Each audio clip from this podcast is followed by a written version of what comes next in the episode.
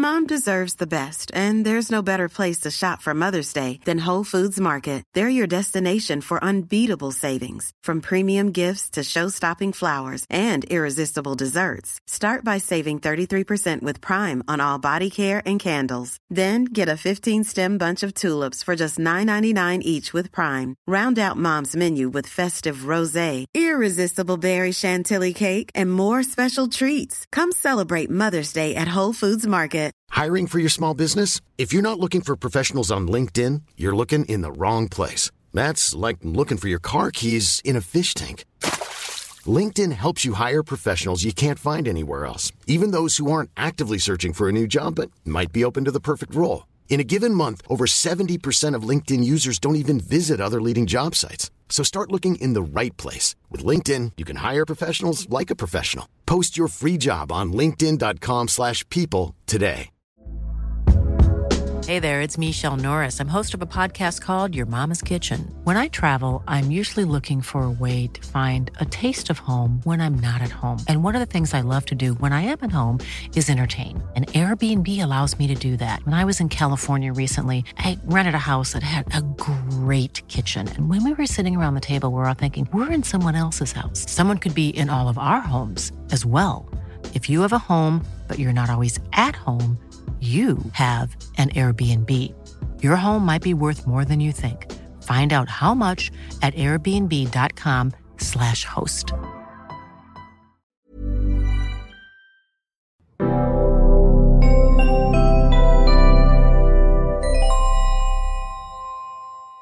Hello, everyone. It's me, Francie. Welcome back to the Out of Spec podcast. We have some news from the internet, specifically Reddit, and we're also pulling a bit from uh, Drive Tesla Canada, but it is possibly, you know, a new automaker coming on the scene and switching over to NACS. So, Kyle, what do you know?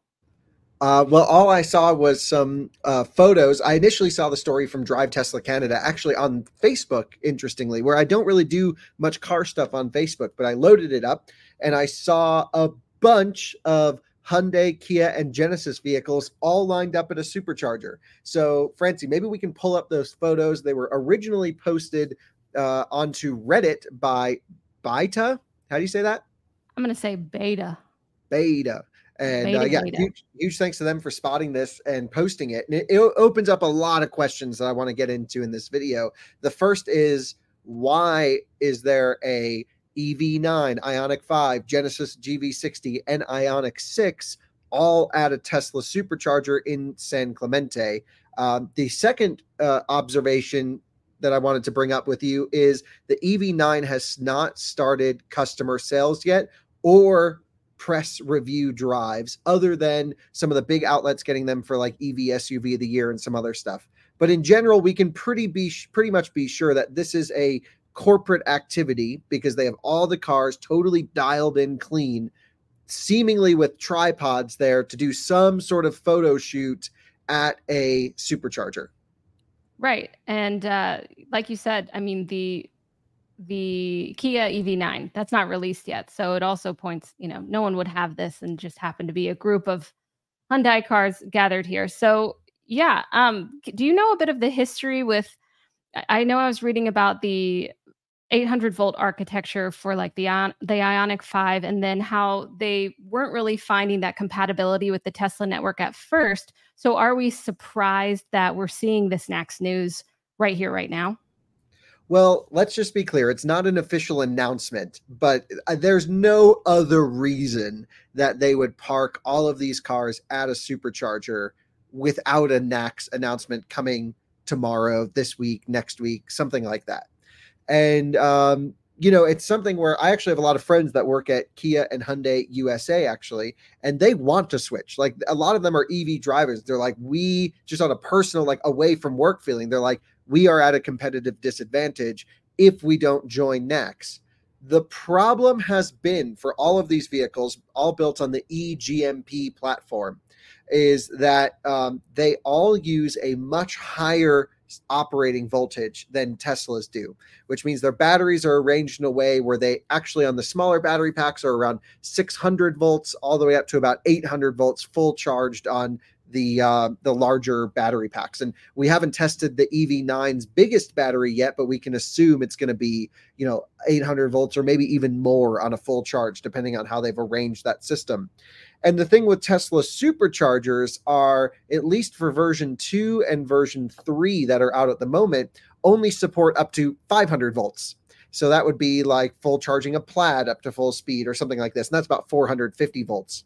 And so, what Hyundai, Kia, and Genesis cars have had to do when they use superchargers uh, or other, you know, 500 volt limited charging equipment, uh, and they have had access to use superchargers at Magic Dock stations, they have had to use what's called an onboard booster in order to match pack voltage to the charging voltage. Uh, because again, with direct current, you match the charger in the car. The charger goes slightly higher to dump in the current, and uh, then then you're off to the races. But when the charger can't get up there and match what the battery pack is doing, uh, th- what's interesting about Hyundai Kia Genesis on this platform, they actually use the rear motor's inverter to step up the voltage into the battery pack. So essentially, power comes into the charge port, it goes into the motor's inverter, and then it regens the battery pack through the motor, if you will, uh, to charge it. And it can do this at a maximum of right around 100 kilowatts. Uh, and it seemingly has been changing massively. I just did this with an EV6 in Europe at a Tesla supercharging station that was open to the public. We'll talk a little bit more about the nerd stuff here in a moment.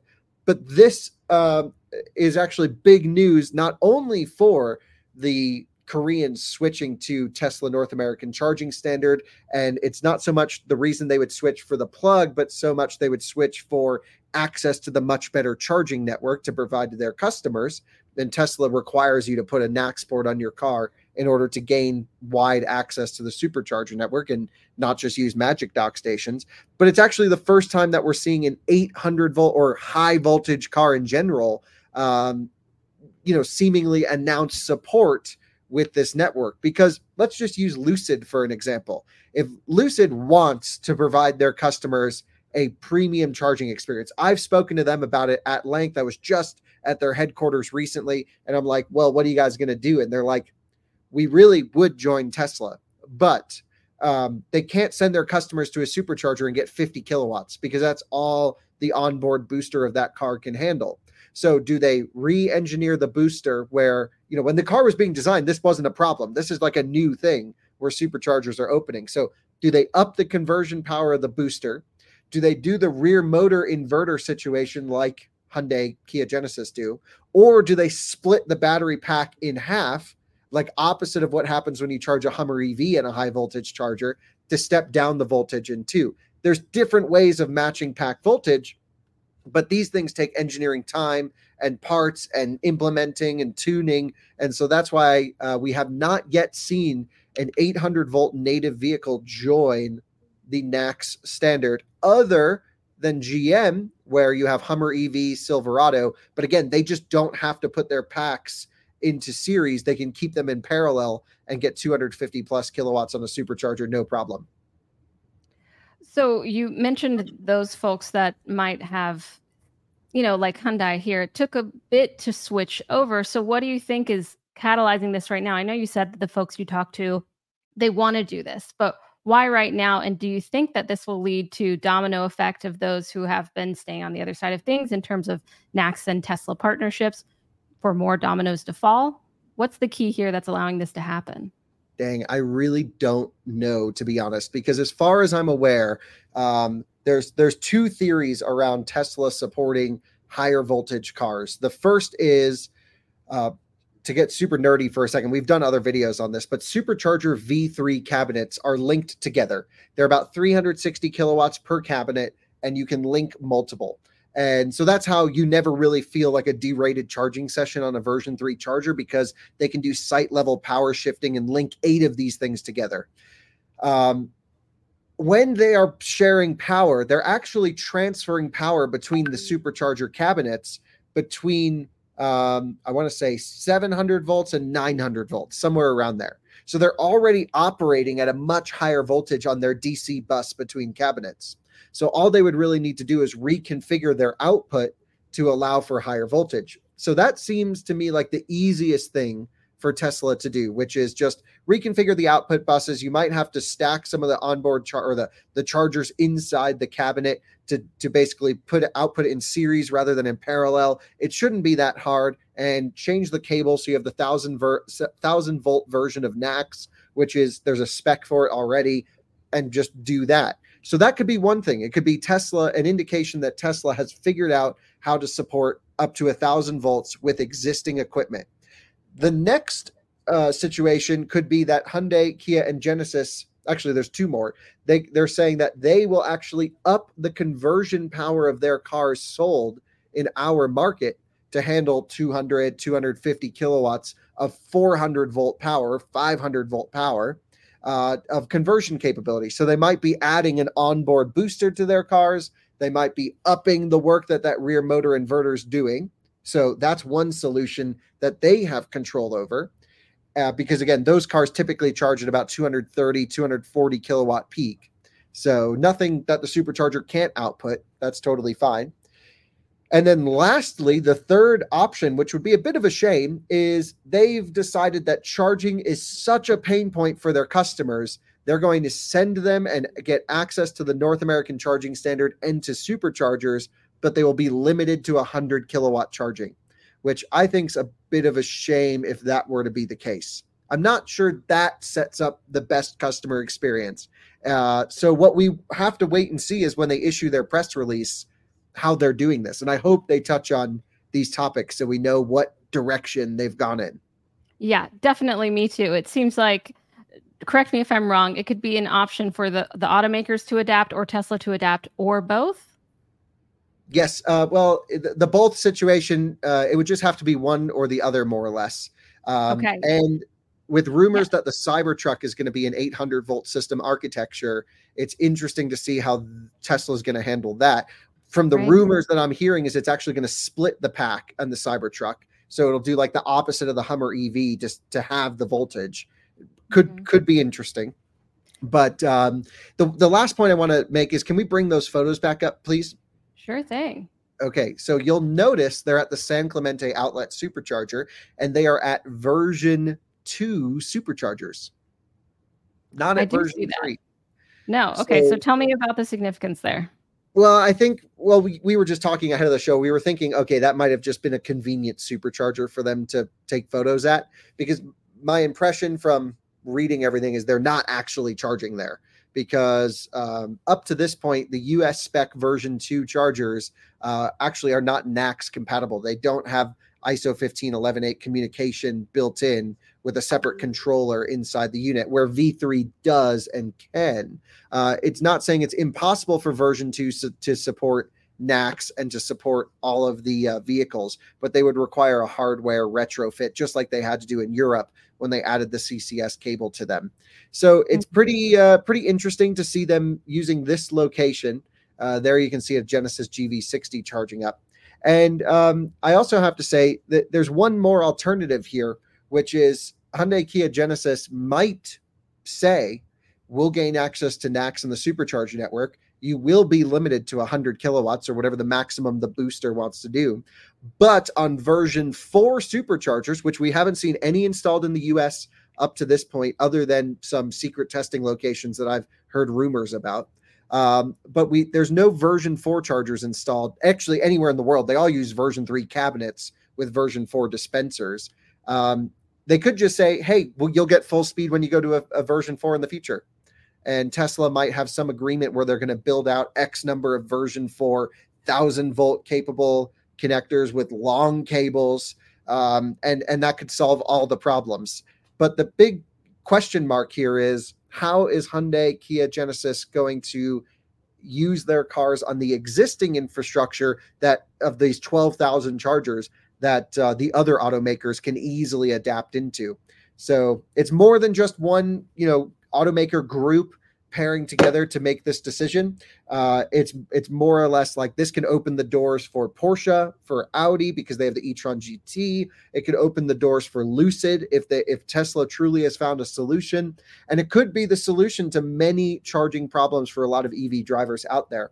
Some other observations, and then I want to hear your thoughts, Francie, are very rarely you'll notice in our market do Hyundai and Kia do things together. They're they actually have completely separate teams, completely separate financials. They don't talk to each other. Even from like the reviewing side, no one knows other people. They are typically extremely separate. So for them to get together and do photos all together is really interesting because typically PR and communications are handled totally separately. Um, so it must be something. My my feeling is it must be something from Korea where they're saying everyone in the U.S. get your you know what together, charge with Tesla, and they're all just kind of forced to do this here from you know sort of the mothership rather than the U.S. teams individually figuring it out. It's just a hunch. It's just my gut feeling, but um, yeah, all pretty fascinating. I don't expect to see any version two NACS chargers. Still, we've not seen any indication of that. I hope Tesla finds a way to support high voltage with version three superchargers. It's doable. Um, but again, we've heard some automakers say, like Tesla gave them no indication that that's possible. Others, they have heard that it is possible. And um, at the end of the day, version four will solve all these problems, but we're just so far away. And so that's why I think it's fascinating. And I did not expect to see a one of these automakers at high voltage switch to NACS, or at least with you know some indication that a NACS switch is coming very soon. Yeah, it's opening the door to jump over a hurdle that exists. So I will be looking forward to seeing exactly how this is going to be possible, whether it's on the Tesla or the automaker side. But either way, it's definitely going to open up the network more. It's going to make it so that consumers can take advantage of Tesla supercharging uh, across the world. And overall as a it does make sense to me that it would be a united force for their for their brands. I mean, if you're going to make a switch like this over to NACS in whichever way that it is, uh, to do it all at once, I think is a more uniform effort. It, it makes sense if you can. And then if you're going to switch over the technology, might as well do it large scale. Um, so thanks for joining on today, Kyle super interesting topic. Of course, this hasn't been officially announced yet, but uh, these these are photos, and this is everything that we think that it's pointing to. So please share your ideas and thoughts below. Uh, feel free to reach to us on Twitter or uh, via our email, which is in the description. And thanks for tuning in. We'll see y'all next time.